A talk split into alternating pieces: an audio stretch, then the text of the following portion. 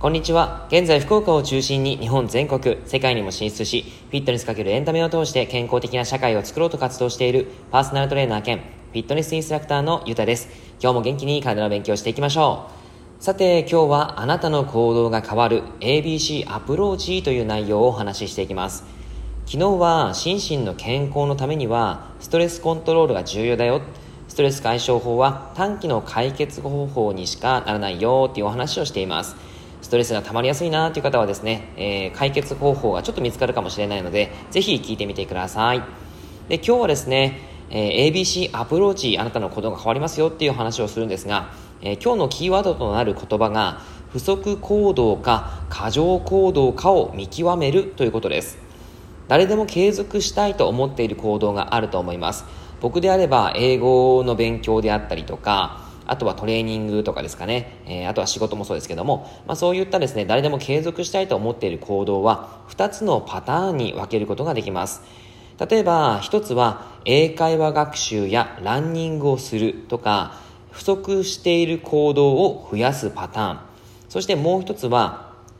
タバコや、え、過食などにストップをかける過剰行動を減らすパターンです。もう一回言いますね。不足行動を増やすパターンと、過剰行動を減らすパターンの2つに、え、分類されます。で、このですね、増やしたい不足行動と減らしたい過剰行動を合わせて、行動科学ではターゲット行動というふうに呼ぶ、呼びます。で、人はどちらも、えー、どちらのパターンも必ず経験しているはずです。身に覚えはありませんか？例えばですけど、ダイエットを思い立ってランニングをした。え、タバコをやめたいっていうふうに思って我慢した。こんなターゲット行動をしているわけですが、なかなか長く続かない。目先の快楽にどうしても負けてしまったこともあると思います。ランニングをしてみたけど、ちょっと辛すぎてやめたとかですね、えー、タバコ、タバコをやめたい、やめたいと思って我慢したけど、結局吸ってしまったとかですね、そういったのはあると思います。で、えー、そこに対してですね、えー、ライバル行動という言葉があります。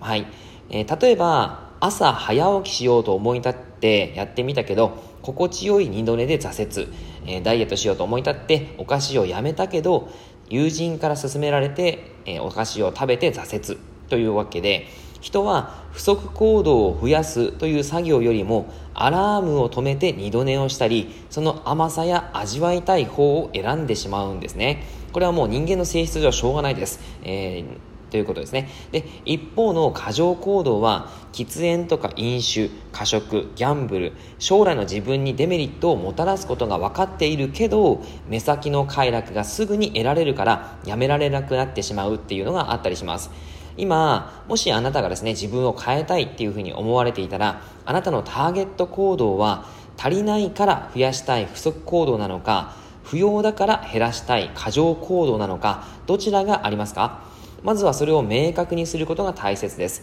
そこからあなたの1年後が変わってくるわけです。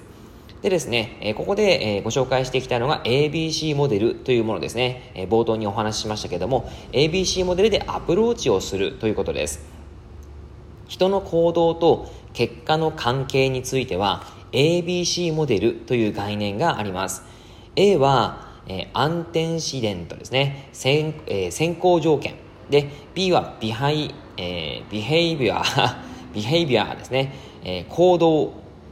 はい。そして C が、コンセキュエンシスっていうは、僕はちょっと英語が微妙なんで、あの、申し訳ないんですけども、結果のことになります。えー、先行条件、行動、結果ですね。そこに当てはめて考えていくと、自分の行動を見極められてきます。そこから自分を変えるきっかけが生まれてくるわけですね。例えながらお話ししていきます。目標としてダイエットをするという目標を立てたとしますね。でも甘いものを食べてしまった経験があるということ時の時に、えー、先行条件として、えー、例えば15時になると甘いおやつを食べる習慣がある、えー、職場でお菓子をもらう機会がある。デートに行った時にスイーツを食べに行ってしまう。など様々な先行条件がその見つかってくると思います。この先行条件はこの甘いものを食べてしまうっていう例に当てはめるとその甘いものを食べてしまう原因がどこにあるかっていうことですね。その食べてしまう条件はどこにあるかっていうことを見つけていくことになります。で、えー、それの結果としてリラックスをするとか満足感を得るとか幸せを感じるというふうなその一時的な快楽にえ向かっていくわけですねただその後に自分を責めてしまうっていうことが一番良くないわけなんですねはい。というわけで、えー、ダイエットしたいというふうに言われる方だったら、どうしたらいいのか？ということで、えー、まずはあなたの状態を客観的に観察します。その上で、あなたのターゲット行動が減らしたい行動、すなわち過剰行動である場合、まず先行条件を取り除いて行動を起こしづらくさせる必要があるわけです。はい。ちょっともう一回言葉難しいので言いますね。えー、まずこのダイエットをしたい場合は、まず自分自身の状態を客観的に観察することです。そして、過剰行動を、えー、している場合は、先行条件っていうのを変えてあげるということをするわけですね。例えば、えー、15時にそのおかつ、えー、お菓子を食べる習慣があるんであれば、お菓子ではなくて15時に甘い、えー、ふかした芋を食べるということですね。で、えー、職場の人にお菓子をもらうんであれば、職場の人たちに今ダイエットをしているので甘いものはダメなんですっていうふうに事前に伝えておく。えー、デートの際、スイーツを食べに行ってしまうっていうんであれば、彼氏、彼女、どちらでもいいんですけども、あの、どちらでもいいあの、相手にですね、相手に、ダイエット中だから、スイーツ以外のものを食べに行こうっていうふうに事前に伝える。このような代わりの行動をチェンジ行動というふうに言います。行動は結果に左右されるので、えー、今お話しした例だけではダメなんですけども、そこに満足のいく結果が結びつけば、えー、その習慣化としてなっていきます。で、えっ、ー、と、それがですね、やっぱり幸福感というキーワードにつながる結果があればいいんですね。